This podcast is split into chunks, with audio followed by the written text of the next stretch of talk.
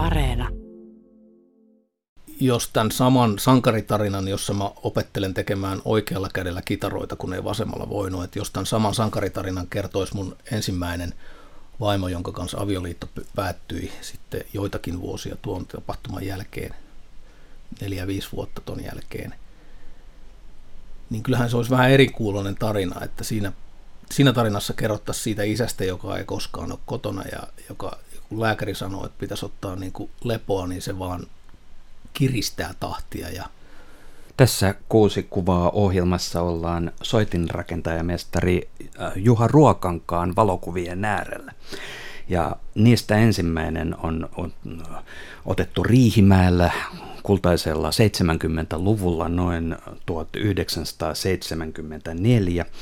Ja olet siinä söpösti kellastuneissa väreissä aika pienenä serkkusi Sami Ruokankaan kanssa ja teillä on tuollainen aika suuri keltainen kumiankka, joka on jollakin tavalla leikkien keskiössä. Mitä tässä oikein tapahtuu? No enhän mä, enhän mä tietenkään muista. Me ollaan varmaan kaksivuotiaita tai kolmevuotiaita. Tässä kun sä pyysit mua tähän ohjelmaan, niin mä aloin sitten katselemaan noita lapsuusvalokuvia ja muita. Ja sitten sattuu olemaan niin, että kun mä niitä kävin läpi, niin, niin tota, siinä samana päivänä Sami, mun serkku, kävi meillä täällä kylässä ja, ja tehtiin Samin äh, Rock Around the Block tota, blogiin. He haastatteli mua ja, ja sitten sit kun mä näin tämän kuvan, jossa tota, on, täytyy olla aika harvinainen tilanne meidän lapsuudesta, että jompikumpi parkuu siinä, tai on tullut surupusseroon, koska me oltiin kyllä aika paita ja peppu, että me oltiin tosi tota, sitten varmaan etenkin tosta, kun mennään vähän vuosia vielä eteenpäin, että alkaa jotain muistikuviakin oikeasti olemaan, mutta, tota, mutta joo, me asuttiin, tämä oli 74, me asuttiin, mun perhe asuttiin, me asuttiin Porvoossa ja oltiin tultu käymään Riihimäellä Peltosaaressa isän veljen Aimon luona ja perheinensä luona kylässä. Ja, ja Sami ja minä me ollaan samanikäisiä poitsuja ja tultiin jo silloin hyvin toimeen, vaikka kuva, kuvasta ei voisi toisin päätellä, mutta ehkä siinä siitä kumiankasta taisteltiin, en osaa sanoa, mutta, tota, mutta me, me ollaan sitten niin kuin Samin kanssa sitä lapsuutta ja nuoruutta, että oikein sillä on niin siihen aikaan, mä en tiedä onko se enää sitten, ei ehkä ihan samalla tapana, mutta silloin oli, että, että serkkujen kanssa me on ainakin, että tota, ne on niitä kesien niin kuin kohokohtia ja huippukohtia, kun sai vierailla. Sitten vielä vähän isompana sillä että mä olin sitten aina heillä pitemmän aikaa kesällä, tai Sami oli meillä pitemmän aikaa, ja siinä sitä sitten niin kuin länkkärileikkien ja mustanaamioiden ja, ja tota, koottavien lentokoneiden kautta sitten lopulta tutustuttiin musa, musajuttuihin kanssa.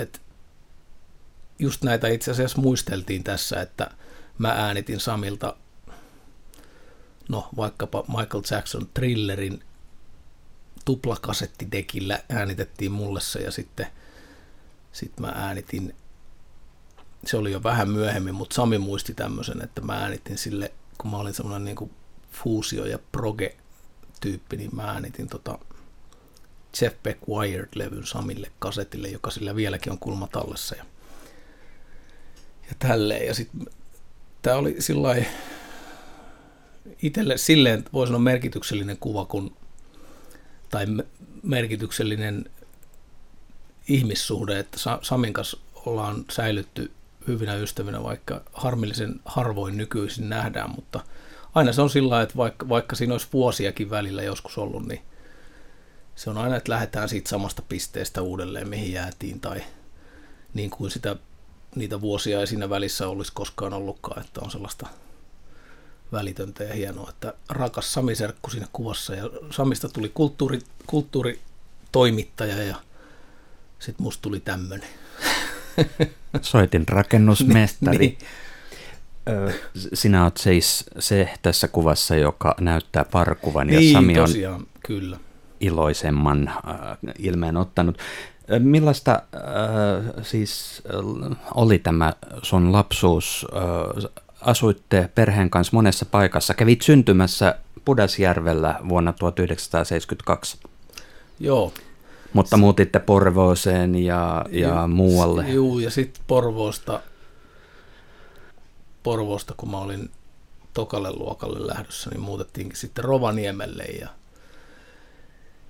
ja sielläkin sitten muuteltiin vähän eri puolille Rovaniemeä siellä olovuosina ja sitten sieltä muutettiin, kun mä olin teini-ikäinen, niin Riihimäelle. Joo, tämä on siis tämä se varhaislapsuus siellä Porvoos. Porvoosta on sillä ne vähät muistot, mitä nyt mä olin tosiaan tokaluokkalainen, kun muutettiin pois, että mitä sieltä on sitten jäänyt, niin sillä, sillä jopa aika semmoisia Porvoo postikorttimuistoja, että, että sieltä joen yli, sillan yli Gammelpakasta, missä asuttiin, niin sitten tota, tultiin sinne keskustaan. Jotain jätskimuistoja on Runeberin puiston ympäriltä tai, tai sitä vanhaa puuporvoota, joen rantaa, tämmöisiä niin kuin muistikuvia sieltä. Isän töiden perässä muutettiin aina, muutettiin aina eri puolille Suomeen ja, ja näin aika usein, niin sitä värittää semmoinen – josta mä oon silloin joskus sitten teinivuosina varsinkin jotenkin kärsinytkin siitä, jotenkin siitä, että semmoisesta juurettomuuden tunteesta. Että mä aina sitten, kun ihmiset kysyivät, että mistä sä oot kotoisin, niin tapasin aina sanoakin, että mä oikein mistä oon kotoisin, kun mä oikein, ei oikein tiennyt, mistä mä olisin. Että mä puhuin aina eri murretta kuin kaverit, tai tuntui siltä, että kun, kun oli Porvoossa oppinut puhumaan niin kuin etelässä puhutaan ja sitten muutetaan Rovaniemelle, niin taas se oli niin kuin väärin. Ja sitten kun siellä teini-ikäisenä oli 16-vuotias, olin kun muutettiin Riihimäelle, niin taas mä olin se, joka puhui eri lailla kuin muut. Ja siinä, siinä on semmoisia, niin kuin, että sitten minä olen toki tullut on asian kanssa niin kuin, niitä juttuja käsitellyt ja, ja olen varsin sinut ja, ja, ja koen, että on jo sillä löytänytkin ne juureni, että nykyään kun kysytään, että mistä mä oon, niin kyllä mä sieltä Pudasjärveltä on silti kotosin, että vaikka mä en siellä sitten koskaan oikein asunutkaan – niin kuitenkin se, sen ydinperheen, isän ja äidin ja sitten ne kaikki kesät ja ajat ja muut, mitä siellä pohjoisessa vietettiin. Niin ja sieltä niin kuin Akselilta Oulu, Pudasjärvi, Taivalkoski, Kuusamo, niin kyllä sieltä niin kuin löytyy se jotenkin se semmoinen, niin kuin, että sitä puheen partta kun kuulee, niin siinä niin jotenkin sielu lepää. Ja sitä suon tuoksua siellä niin kuin isosyötteen kupeessa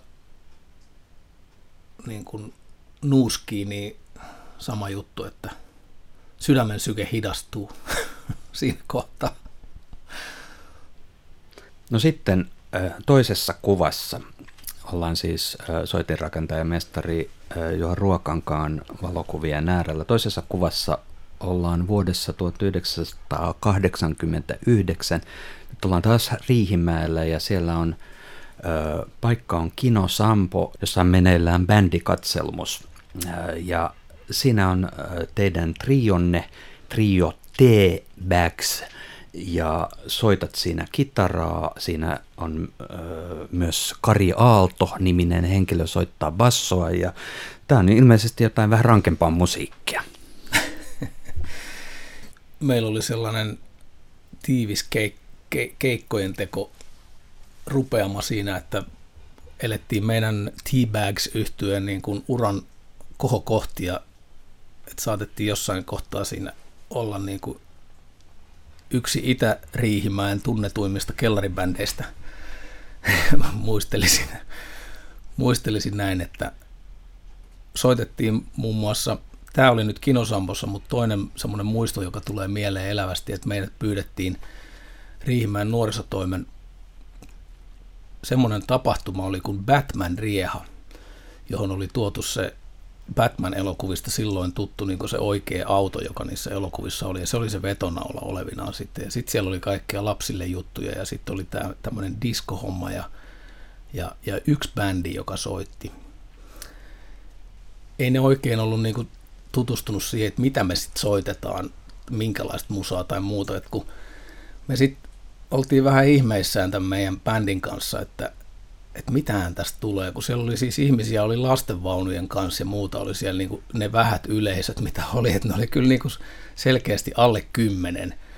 Ja, ja, ja enemmän siellä niin osastoa 2-6-vuotiaita ja sitten kun me alettiin jytistää sitä meidän metallimusaa, joka oli ja aika lujaa, näet tuossa on tuommoinen tuplasetti rumpuja ja kaverilla oli raskas kapulakäsi ja, ja mulla oli tuommoinen Marshallin, Marshallin tota,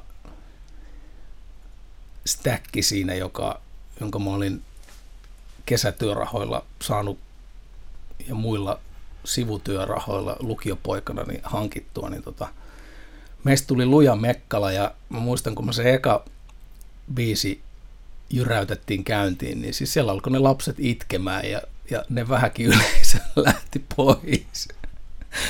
Et silloiset, silloiset tyttöystävät taisi siihen niin kuin, säälistä jäädä meitä kuuntelemaan ehkä. Mutta, mutta joo, se oli, se oli hieno aikaa ja meillä oli tämä bändi oli siis muutamia vuosia silloin teinivuosina ja se, oli, se koettiin, niin kuin, me kaikki kolme koettiin se niin kuin tosi, tosi niin kuin sellaisena unohtumattomana aikana ton bändin kanssa, mitä touhuttiin. Ja nyt sitten sattui, me, me ollaan vuosiin vuosiin oltu nähty tämän Karin kanssa, tämän basistin kanssa, kunnes pari vuotta sitten sattumoisin tuossa Hämeenlinnan keskiaikamarkkinoilla tavattiin ja se oli sellainen maaginen hetki, että me niin kuin, vähän niin kuin yhdestä suusta niin kuin sanottiin sillä yhtä aikaa, että olisipa kiva soitella taas. Sitten tuli vähän sellainen, että karvat nousi pystyyn ja oli sillä Ja sitten sit, no, meillä on taas bändi, että eri rumpalin kanssa nyt tehdään, että terveisiä Karille ja Matille, että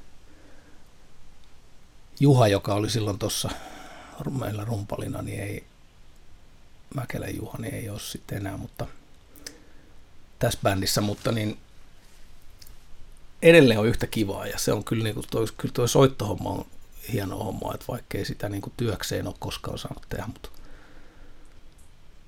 mutta harrastuksena ihan mahtavaa. Sanoit tuossa, että olit kesätyörahoilla ostanut tuon kitaravahvistimen, niin mitäs kaikkea sä teit?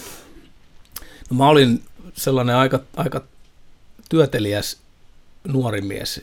Sieltä sellainen korkea vanhan ajan suomalainen työmoraali, että, että, että, tehdään kovasti, että sitten saavutetaan jotain, niin, niin mä, mä olin tosiaan lukiossa, mutta sen lisäksi mä tein sitten sellaisia sivutoimisia talonmiehen hommia, että yhtä, yhtä tota, kerrostaloyhtiötä kävin siivoilemassa aina viikonloppuisin. Ja sitten mä, sit mä olin tuolla Riihimäellä, lieneekö siellä, ei sillä varmaan tuommoista hommaa enää kukaan tee, että kai joku koneet tekee jo. Mutta tota, Koffin varastolla meitä nuoria siellä takapihalla blokattiin tyhjiä pulloja. Tiedätkö, mitä on tyhjien pullojen blokkaaminen?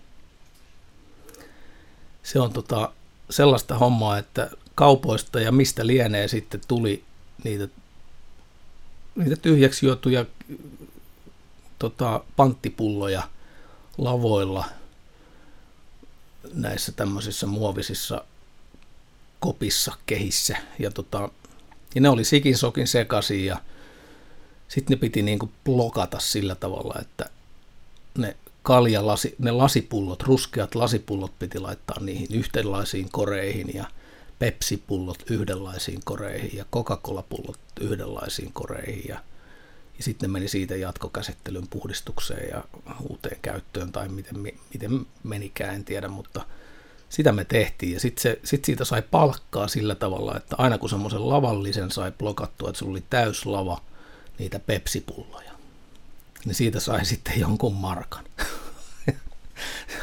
se oli ihan kaameita duunia. Että kun voit kuvitella, että sinne niinku, ne pullot ei ollut puhtaita, että ne haisi usein ihan kamalalle. Ja, ja tota, no mutta sitä sitten kaikkeensa teki, että sai, että kyllä mä niillä näin mulla vahva muistikuva on, että niillä, niillä kaljapullo tai niillä pulloblokkausrahoilla ja talkkarirahoilla on noin marssallit hankittu.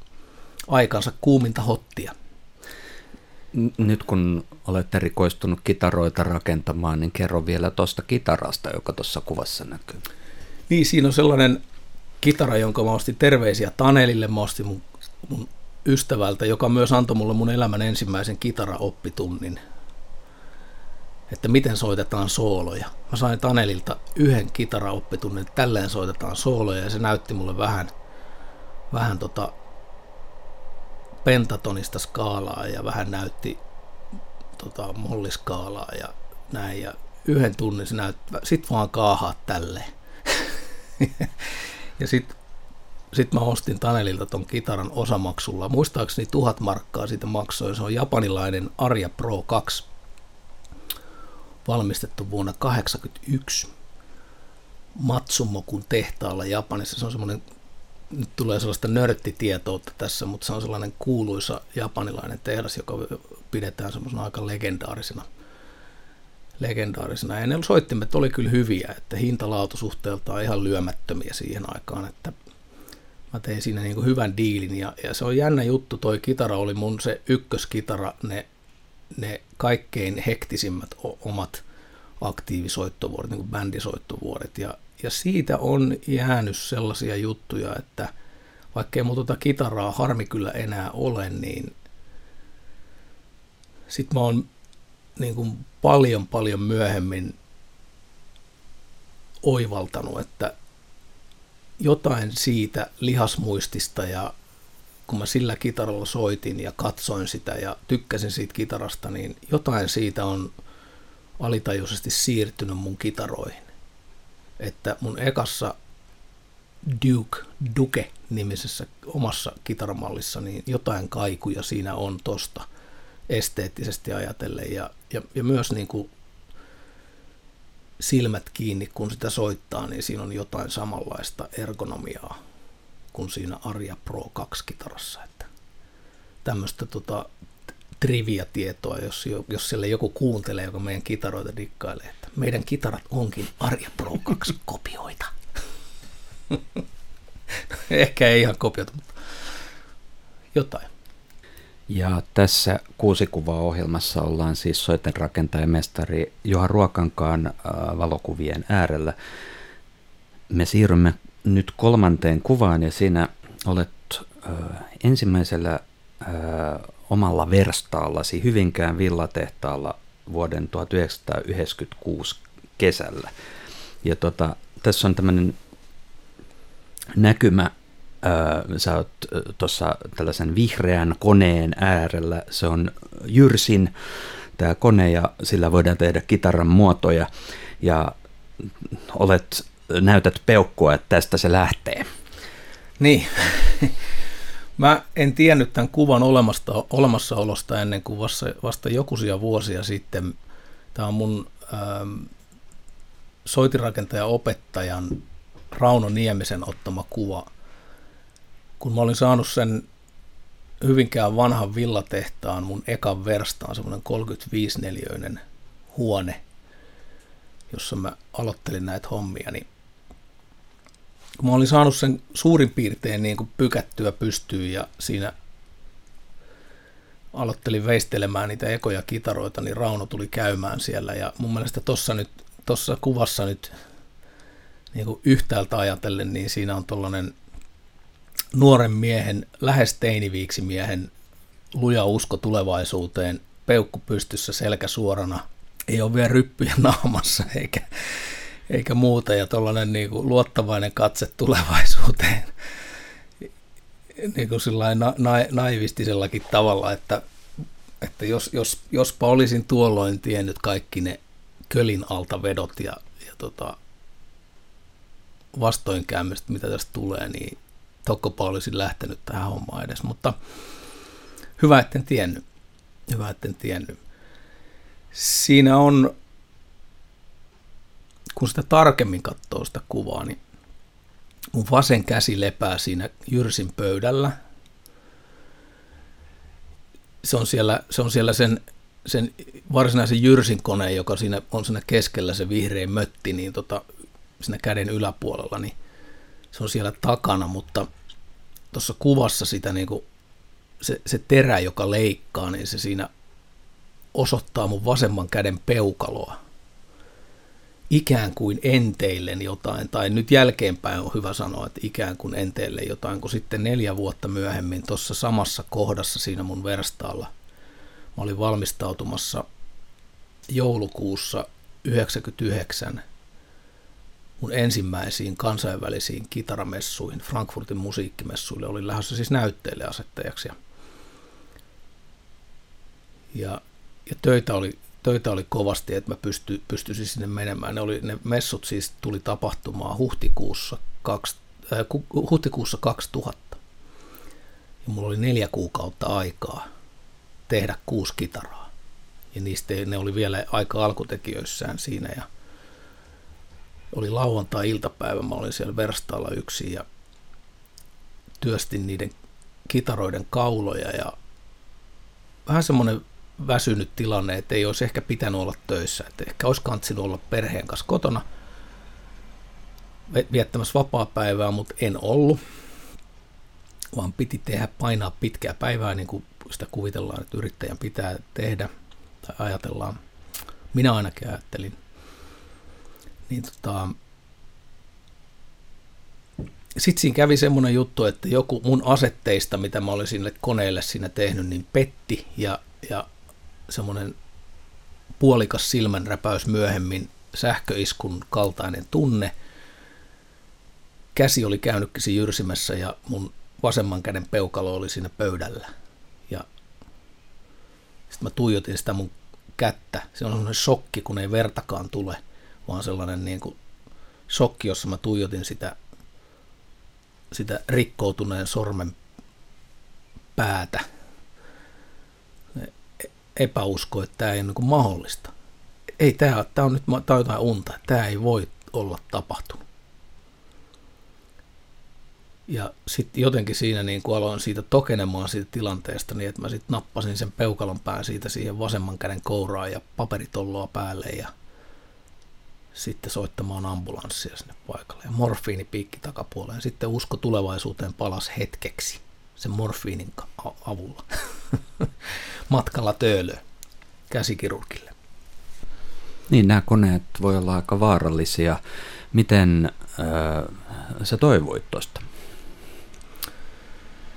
No kyllähän mä siitä sitten, muistan mä olin siinä sen käsikirurgin vastaanotolla ja se, se sanoi mulle, että hei, että nyt käsi, käsi on nyt paketissa ja siellä on naula ja se on laitettu siihen takaisin, mitä siitä sai, että viimeinen nivel siitä jää puuttumaan ja se on vähän lyhyempi, mutta kyllä siitä tulee jonkunmoinen. Ja, tota, ja, ja se sanoi, että nyt semmoinen kolme neljä kuukautta nyt otat ihan lepoa vaan, ettei mitään työhommia. Mutta että hei, onneksi se oli vasen käsi. Ja sitten mä että niin mä oon kyllä vasen kätin. Että ei tämä nyt niin kai ihan nappiin mennyt. Ja sitten mä olin sillä mä lähdin sieltä Töölöstä sitten junalla, junalla tota Hyvinkäälle ja tienristeyksessä, kun asemalta olisi pitänyt mennä joko kotiin tai verstaalle, niin mietin, että minne mä meen. Ajattelin, että kyllä mä nyt sinne verstaalle kävelen katsomaan, että minkälainen sotku sinne jäi, että mä edes niin katon, että ovi on lukossa ja sellainen niin kuin rystyset asfalttia viistäen kävelin sitten sinne verstaalle sen kilometrin matkan siitä asemalta ja tota, sitten mä siellä seisoin siellä sen purun keskellä siinä ja hammasta purren mietin, että, että Juman kautta, että ekat messut, että tähänkö se nyt jäi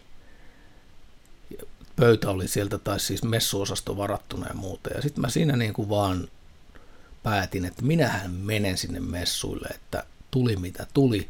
Että jos ei kerran vasemmalla kädellä voi tehdä, niin minä opettelen tekemään oikealla kädellä. Niin se oli, opettelinkin tekemään oikealla kädellä siinä ja, ja, ja menin messuille.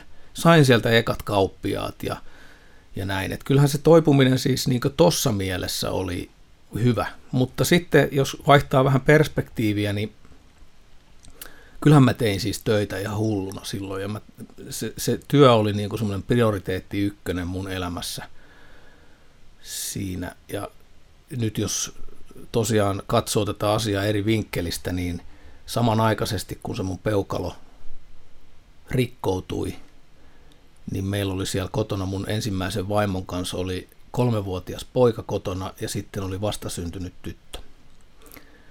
Ja jos tämän saman sankaritarinan, jossa mä opettelen tekemään oikealla kädellä kitaroita, kun ei vasemmalla voinut, että jos tämän saman sankaritarinan kertoisi mun ensimmäinen vaimo, jonka kanssa avioliitto päättyi sitten joitakin vuosia tuon tapahtuman jälkeen, neljä, viisi vuotta ton jälkeen, niin kyllähän se olisi vähän erikuuloinen tarina, että siinä, siinä tarinassa kerrottaisiin siitä isästä, joka ei koskaan ole kotona ja joka, kun lääkäri sanoo, että pitäisi ottaa niin kuin lepoa, niin se vaan kiristää tahtia ja niin edelleen. Et siellä on ne semmoiset oppikoulut, vatsahaavat, masennuslääkkeet loppuun palamisen vuoksi, mutta silti ei niin kuin oikein sillä en osannut ottaa opikseni, että, että kyllähän toi on, ei voi sanoa niin, että se nyt on siis varmaankaan ainoa syy. Tämähän on, niin kuin, elämä on monimutkaista ja, on, on, ja parisuhteet on monimutkaisia, mutta että kyllä varmaan niin kuin yksi naula arkkuun tämäkin mun toiminta tässä tilanteessa oli sille, että se ensimmäinen avioliitto sitten tuli päätökseen ja se ydinperhe meni rikki. Ja tässä kuusi kuvaa ohjelmassa ollaan siis soiterakentaja-mestari Juha Ruokankaan valokuvien äärellä ja niistä neljäs on sitten kuva sinun lapsistasi. Heitä on siinä kuvassa näkyy kolme. Vasemmalla ensin Saalas, esikoispoika, ja sitten nuorimmainen lapsi Elias ja tytär Juno. Tämäkin kuva on otettu nyt Riihimäellä meidän ystävien Taavi ja Ninnin pihamaalla puutarhassa siinä ja Tämä kuva on otettu 2014, eli onhan tästä nyt sitten jo vuosia. Siinä on meidän neljäs poika, joka on nyt, nyt 10-vuotias, mun siis nykyisen vaimon Emman kanssa ainoa meidän yhteinen lapsi keskellä, niin hän on nyt 10 ja tuossa kuvassa on sitten muutaman vuoden ikäinen. Joo, tässä oltiin Akselin ylioppilasjuhlissa ja siksi siinä on ykköset päällä tuossa lapsilla, niin siinä on jo Saalas, joka nyt on 25V ja Saalas on semmoinen armotettu heavy metallimies isänsä jäljissä, että vielä kaksi vitosenakin elättää sitä Plan A, eli suunnitelma A, että sitä rockmusasta ja rocktähteydestä voisi kuitenkin vielä tulla, vaikka on siellä vahvasti Plan Bkin olemassa, että on, on armotettu teatterilainen, nuorisoteatterilainen ollut, ollut pitkään ja sitten tota, seurakunnan touhuissa mukana ja, ja last, lastenhoitotyössä seurakunnan kautta niin kuin mukana ja nuorisotyössä ja semmoista. Hieno nuori mies miten, miten siitä noin hieno on tullutkin, jos katsoo kuinka pihalla itse oli tossa iässä niin kuin vielä. Niin. Aika hienoa. Ja Juno, Juno on lähdössä nyt sitten, jos t- tähän päivään mennään, niin lähdössä yliopistoon tota, kult- kulttuuri, kulttuuria lukemaan ja tutkimaan. Ja Juno on semmoinen, mikähän Junosta voisi tulla? on semmoinen superlahjakas. Sitä voisi tulla kuvataiteilija tai kirjailija. Mulla on, ja hänen äidillään ja meillä ihan lähimmillä ihmisillä on ollut niin etuoikeus lukea Junon fantasiakirjoja nyt jo, kun niitä ei vielä ole julkaistu, mutta kyllä niistä vielä tullaan kuulemaan. Mä oon aivan varma siitä. Ja sitten meidän Elias siinä on niin kuin mun ja Emman nykyisen vaimon mä, mulle tulee tästä, kun mä katson tätä niin kuin, ja varsinkin näihin, mitä me tässä ollaan nyt juteltu edellisestä kuvasta ja tästä ja ydinperheen rikkoutumista, tämmöistä niin kuin syvissä vesissä uimisesta niin kuin mieleen, että Elias on päässyt kyllä helpolla. Että siinä mielessä helpolla, että, että meillä on hänen äitinsä kanssa niin löytynyt sellainen toisenlainen se, seesteinen rauha tähän meidän olemiseen ja ollut oikeastaan alusta alkaen, että Eliaksesta kyllä sen kaikella tavalla hänen olemuksestaan jo tuossa kuvassa sen niin kuin näkeekin, mutta sitten niin kuin kaikella lailla minkälainen poika, kymmenenvuotias poika siitä on tullut, niin se on sellainen kyllä kokee olevansa turvassa. Siitä sen mä niin kuin aika osaan sanoa tai voin sanoa, että ihan niin lapsi, rakkaita. Viidennessä kuvassa äh, olet sitten yhdessä nykyisen puolisosi Emman kanssa ja tuossa jo annoitkin pienen äh, välähdyksen tavallaan teidän äh, tuota, perheen harmoniasta. Te teette yhdessä töitä tai asutte äh, ja teette töitä samassa paikassa äh, Harvialassa äh, lähellä Hämeenlinnaa. Ja miten tuo, puhuit aikaisemmin tuosta tavallaan tuosta töiden tekemisestä, että, että kun sitä tulee tehtyä hyvinkin omistautuneesti, niin miten, miten se nyt sitten tässä kuvassa näyttää ainakin siltä, että tuota, tämä on hyvin harmonista tämä työnteko. niin, tämä kuva on semmoinen, että ää, Emma näppäsi ton selfien meistä. Se on otettu siis toissapäivänä, ei kun eilen että siinä, siinä me ollaan semmoisilla kuin me nyt ollaan.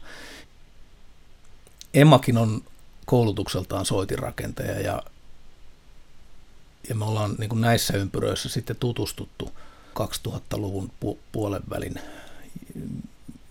paikkeilla ja jälkeen ja, ja sitten tota, tämän meidän, meidän eron jälkeen alettu sitten alettiin seurustelemaan. Emma on siis Ruotsista, Varbergista, sieltä länsirannikolta Göteborgin eteläpuolelta kotoisin. Ihan siis ummikko ruotsalainen, ei puhunut sanaakaan suomea ja, ja tota, oli, oli mun verstaalla työharjoittelussa pienen hetken aikaa ja Ika oli sitten koululla myös opettelemassa vähän alkeita niin kuin sähkökitaran rakennukseen, jota heidän koulussa Kalmaan Schoolissa ei, ei silloin niin kuin sillä ei opetettu. Ja silloin me niin tutustuttiin ja, ja, ja ystävystyttiin ja myöhemmin sitten, myöhemmin sitten kävi näin.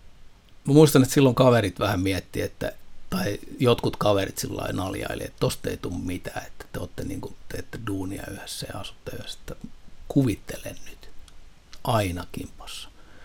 Ja me ollaan oltu siis siitä asti, kun me ollaan alettu seurustelemaan ja, ja varsinkin kun, sit, kun Emma muutti Suomeen, niin me ollaan kyllä oltu aina yhdessä. Ja ja tällainen empiirisesti voisi sanoa, että, että se, joka väittää, ettei se voisi toimia, niin on väärässä. Ei se tietenkään aina toimi, mutta meille se on niin kuin just parasta, mitä voi olla, että me, me tykätään olla yhdessä ja tehdä yhdessä töitä ja, ja se, se kipinä, mikä mun mielestä näkyy tossakin kuvassakin, siis meillä toisiamme kohtaan niin kuin miehenä ja naisena ja että me ollaan niin kuin yhdessä, niin se on säilynyt, että meillä on sellainen niin kuin, oltu kuitenkin se 15-16 vuotta yhdessä ja kyllä mä oon ene, vielä enemmän rakastunut tuohon Emmaan nyt, kun mä olin silloin rakastunut. Silloinkin mä olin kyllä ihan niin kuin jalatalta. Mulle siis työn tekemisessä on sellaista jotain meditatiivista elossa olemisen – tunnetta, että kun mä käsillä teen jotain asiaa, niin se on, se on sellainen, että sä, sä et voi olla missään muualla kuin siinä hetkessä. Niin se on, se on vaan ihanaa. Niin siinä haluaisi sitten olla. ja se on varmaan se tekijä, minkä takia sitten helposti myös tekee ikään kuin polttaa itsensä loppuun siinä. Emma on, se on sellainen hirmu herkkä ihminen, joka, että jos, jos Emma niin kuin huomaa, että kokee, että mä olen pudonnut sinne mun kuopan pohjalle niiden mun työasioiden kanssa niin, että mä en mitenkään huomioi enkä huomaa häntä enkä hänen olemassaoloaan, enkä, enkä ole ikään kuin läsnä hänen kanssaan, ja sitä jatkuu päiväkausia, niin, niin Emma niin kuin,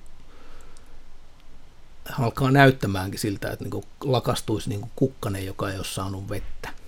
Että mä, sä et huomaa.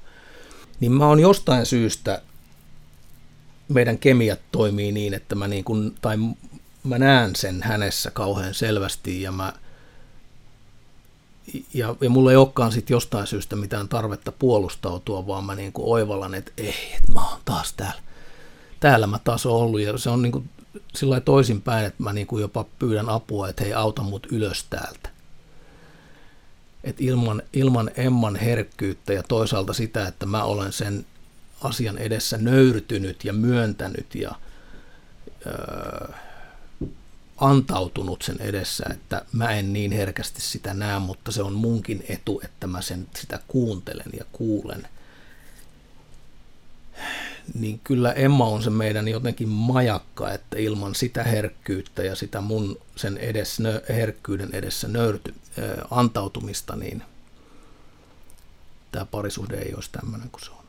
Että, että kyllä niin kuin sitä kautta voisi sanoa, että joku tässä ihanassa ihmisessä Emmassa on niin kuin saanut musta kuoriutumaan ihan aikuisen miehen. No nyt jos ajatellaan tätä päivää täällä teidän kotona ja, ja, ja tässä te, teidän verstaalla, niin miltä se näyttää kitaroiden tekeminen täältä Harvialasta maailmalle, että mikä siinä on sulle tärkeää tai olennaista tai tällä hetkellä mielenkiintoista? mä koen tämän työ, oman työni niin kuin toisaalta niin kuin vanhan ajan käsi, käsityöläiselämää, että me tehdään töitä ja asutaan ja eletään tässä Harvialan kartanon miljöössä tässä rakennuksessa ja vanhassa Harvialan kartanon tallirakennuksessa.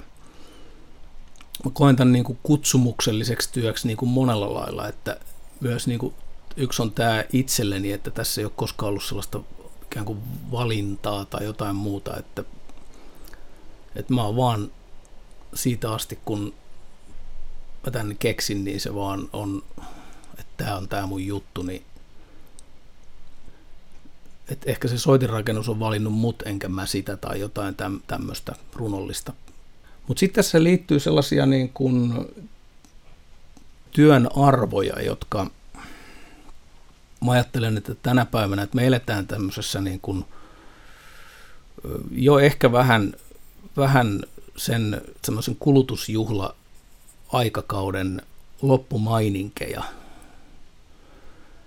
Ja mä niin koen, että tämä meidän käsityöläisyys tässä ja mitä me edustetaan sillä, että me tehdään tämmöisiä soittimia maailmalle, kun ne tehdään tällä tavalla, että niillä on niin kymmenien vuosien takuu ja, ja niitä tehdään ammattisoittajille ja niitä tehdään harrastajille, jotka haluaa hyviä, inspiroivia musiikkiinstrumentteja. Ja tämäkin on semmoinen, että ei meidän soittimet niin kuin kaikille ole edes oikeita soittimia. Et niissä heijastuu jotain minusta ja jotain mun persoonallisuudesta ja mun ajatuksesta siitä, että mikä mun mielestä on se – hyvä sähkökitara. Ja mä niin kuin ajattelen, mä, mä oon kaikki nämä vuodet, 20, pian 26 vuotta, mitä mä oon näitä soittimia tässä tehnyt ja suunnitellut, niin vienyt niitä aina vaan semmoiseen niin kuin inspiroivampaan, jolla mä tarkoitan sillä inspiroivammalla sellaista niin kuin herkkää soitinta, nyanssirikasta, joka vastaa soittimen, soittajan pienimpäänkin ajatukseen sillä tavalla, että siitä voisi tulla hänen sielunsa ja kehonsa jatke, jotta hän voisi tulkita sille ja löytää kenties sen soittimen sisältä sellaisen biisin, jota muuten ei olisi löytynytkään. Mutta samanaikaisesti nämä soittimet ei sitten välttämättä puhuttele jotain toista, joka on erilainen ja hakeekin soittimelta jotain muuta. Että kyllä mä usein myös suosittelen, niin kun, kun muut kysytään, että tekisitkö mulle tämmöisen, niin saatan suositella, että mä luulen, että tämä, tämä rakentaja olisi sulle parempi tai toi rakentaja olisi sulle parempi. Tässä ohjelmassahan on tapana katsoa se kuudeskin kuva, se kuva, jota ei ole vielä otettu, niin äh, nyt virittäydytään sen äärelle, mitä, mitä alkaa näkyä. No, tätä elämän polkua, jota tässä nyt on pian 50 vuotta kulkenut eteenpäin, niin tähän on aika varhaisesta vaiheesta sieltä musajutuista, kun löytyi ne ekat, äh, ekat bändit, jota alkoi kuuntelemaan, ja siellä oli 80-luvun alulla ne sen ajan kuumimmat heavy-bändit, Iron Maidenit ja Judas Priestit ja, ja muut, mutta sitten niinku niitä vanhempia bändejä myös, niin, niin sielläkin musassa, onko se sieltä ja tieteiskirjoista tai mistä se tulee, mutta se on sellainen joku eksistentiaalinen niin tuska, jota mä oon kokenut tästä, tästä meidän maailmasta. Meillä on tämmöinen bändi kuin Bog Blast, ja tota, Karin ja Matin kanssa trio ja ja sitten me soitetaan sen bändin kanssa. Meillä on omia biisejä, mutta me soitetaan aika paljon vanhaa Black Sabbath-musaa ja, ja sitten niillä on sellainen yksi biisi. Sen biisin nimi on Into the Void, tyhjyyteen, varmaankin suomennettuna. Ja se on sellainen biisi, joka on niinku erittäin ajankohtainen tänäkin päivänä, että se kuvaa tätä meidän fucked up ihmisten maaplaneetan pinnalle luomaa maailmaa. Sitten tämä biisi päättyy tämmöiseen värssyyn. Make a home where love is there to stay, peace and happiness in every day. Tehdään koti sinne, missä rakkaus on jäädäkseen. Rauhaa ja onnellisuutta jokaisena päivänä, jotain tämmöistä. Niin otetaan se kuudes kuva sieltä.